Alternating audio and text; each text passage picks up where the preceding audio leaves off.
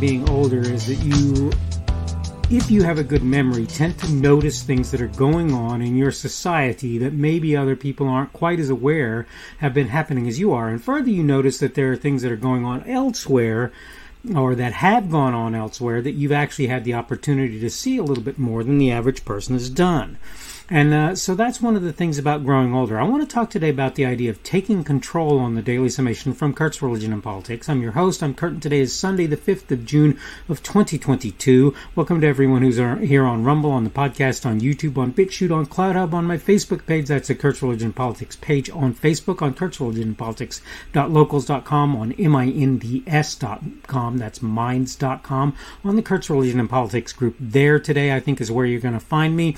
On Parler, on Gab, on Twitter, or wherever else you happen to be picking me up today. Subject for today again is taking control, and I want to quickly go through my notes to discuss this just a little bit. Looking at stories of the former Soviet Union and of places like Venezuela, it's more or uh, it's more than a little obvious the work of George Orwell, particularly in the book 1984, was entirely prescient. That is to say, it looks like he was looking into the future when you look at his work.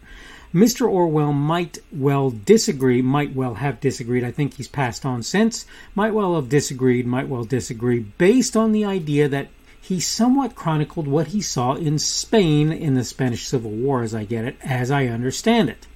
His dystopian novel and other works, like Animal Farm, uh, seem to very much describe how dictators and thugs grab control of the countries they come to lord it over.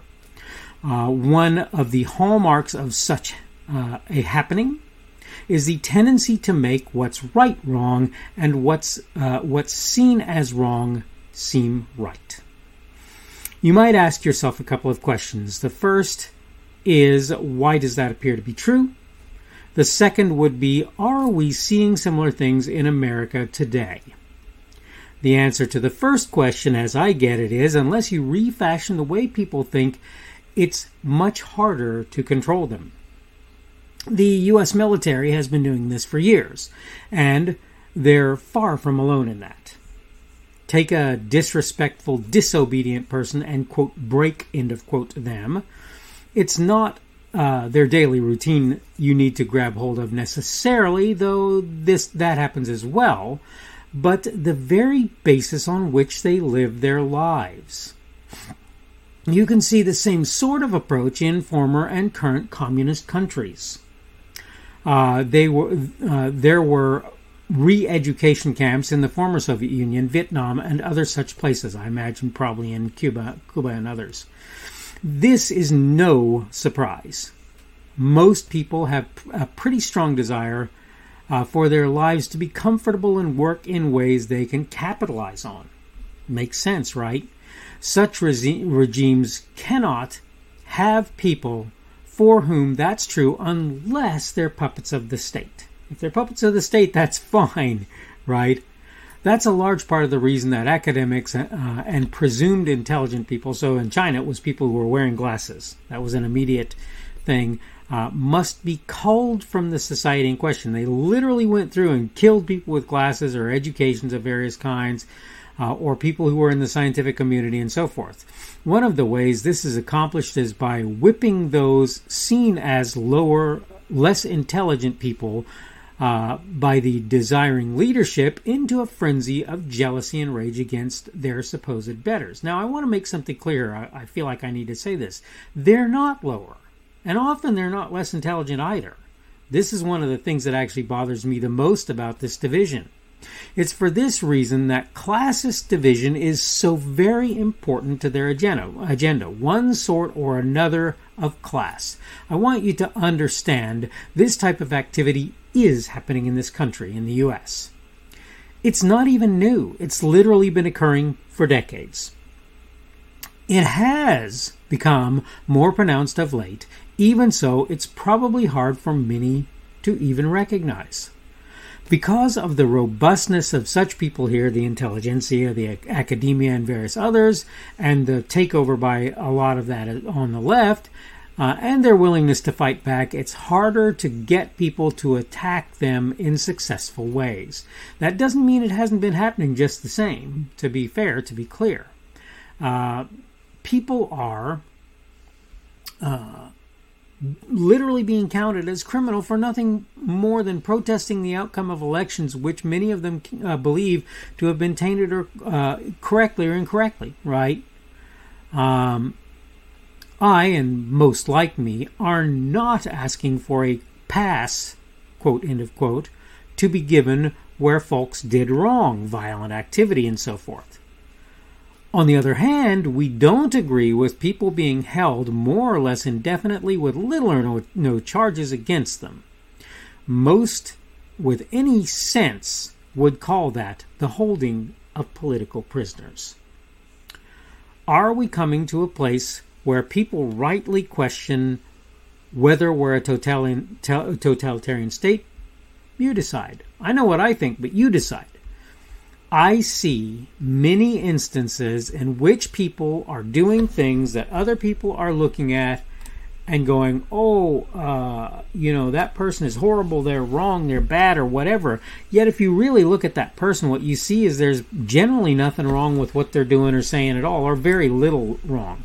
Don't get me wrong, people will disagree with them right? They will do that. But the, my point is to say largely that what these people are doing and saying are not problematic at all. Yet there will be other people who will be pushing to have their viewpoints not just denormalized, if you will, but to have them criminalized or looked at as abhorrent or otherwise incorrect. And you're going to see this a lot. You're going to see this all over the place. It's not something that's new. It's not something that's unusual or different or whatever. It is a thing that is very much more common in the modern day than ever before. Oh, I'm a Trump supporter. Oh, well, you're first of all that means you're diehard. You you will support Trump over everyone else. You know what? That's not really true. If you look at a lot of people who support Trump, you're going to find that they really don't support him much more than they would support anyone else. That's not what's going on there. They would support him as much as they would support a lot of other people. They certainly see that he's one of the better options you can figure today, but they by no means look at Trump and go, Trump can do no wrong. No, Trump can do wrong. I, I don't think you'll find hardly anyone who will agree who will agree that Trump cannot do wrong. I don't just don't think so. In fact, what you're going to find out of most people who support Mr. Trump is they're kind of holding their nose in certain regards when they're voting for him, if in fact that's what they're doing. Why? Because they see a lot of things that they don't care for about Mr. Trump. That having been said, they look at other people who are in positions of authority or supposedly respectable or whatever, or people who are running for office, and they go, uh uh no, no. Particularly on the Democrat side, but even on the Republican side. Oh, you think that uh, Marco Rubio is a good potential candidate for president? The guy is a is a RINO in lots of regards. He's not really a right leaning individual, and people on the right see no reason to vote for somebody like that. Ted Cruz is a little better but he's still not great in that regard. What Trump did was walked in and he saw what people wanted and he did accordingly. Here's my point though. You have people right now who will not just demonize Trump, but they're literally trying to criminalize Trump running again because he did business in ways that they didn't like because it meant that they weren't the people in authority. And people are like, you shouldn't have the right to vote for people we don't think should be in authority. You shouldn't have the right to do that. Really? Why? Because you don't like it? Well, I'm the guy who's supposed to be making sure you get in office. So, how is it that you think that's reasonable? But yet, in the current day, that really is what's going on. And I have to ask you are we stepping ever closer towards totalitarianism? I think we are. I think that anybody who doesn't believe that is really more than a little confused. You've got people like me who say things like, uh, so, so somebody said today, uh, I'd rather have a quote enemy who was against me for being gay. You have a confused perspective. You're not my enemy because you're gay. I just don't agree with you.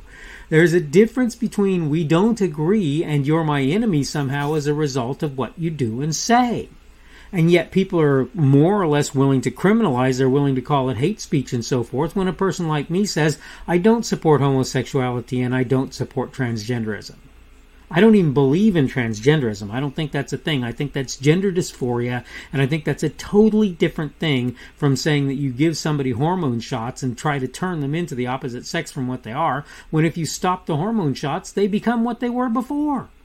What, what, what does that mean? Oh, I, I'm going to give this, to have this person go through surgery, and which is irreversible, but it doesn't change who the person is. Not really. All it does is physically changes the outward appearance of that person. Yet people are willing to treat me like I'm almost a criminal because I refuse to accept that that's a reasonable thing to do, and particularly so when you're talking about children.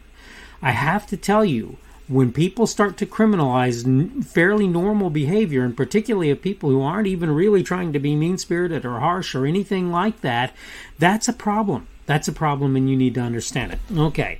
Uh, I need to go ahead and stop talking now. I could talk for a while on this, as you can imagine. This has, though, been the daily summation from Kurt's Religion and Politics. I'm your host, Tom Curtin. Today is Saturday, the 5th of June of 2022.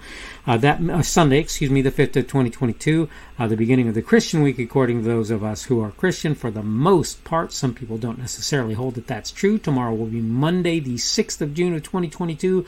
That will be that beginning of the work week for those of us who work Monday through Friday type of uh, shifts.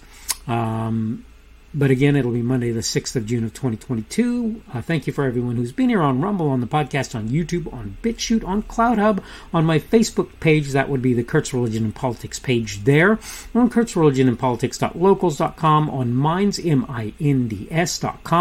on the Kurt's Religion and Politics group there for the video that we're doing today and probably nowhere else on Minds today, on Parler, on Gab, on Twitter, or anywhere else you might be happening to see or hear me today.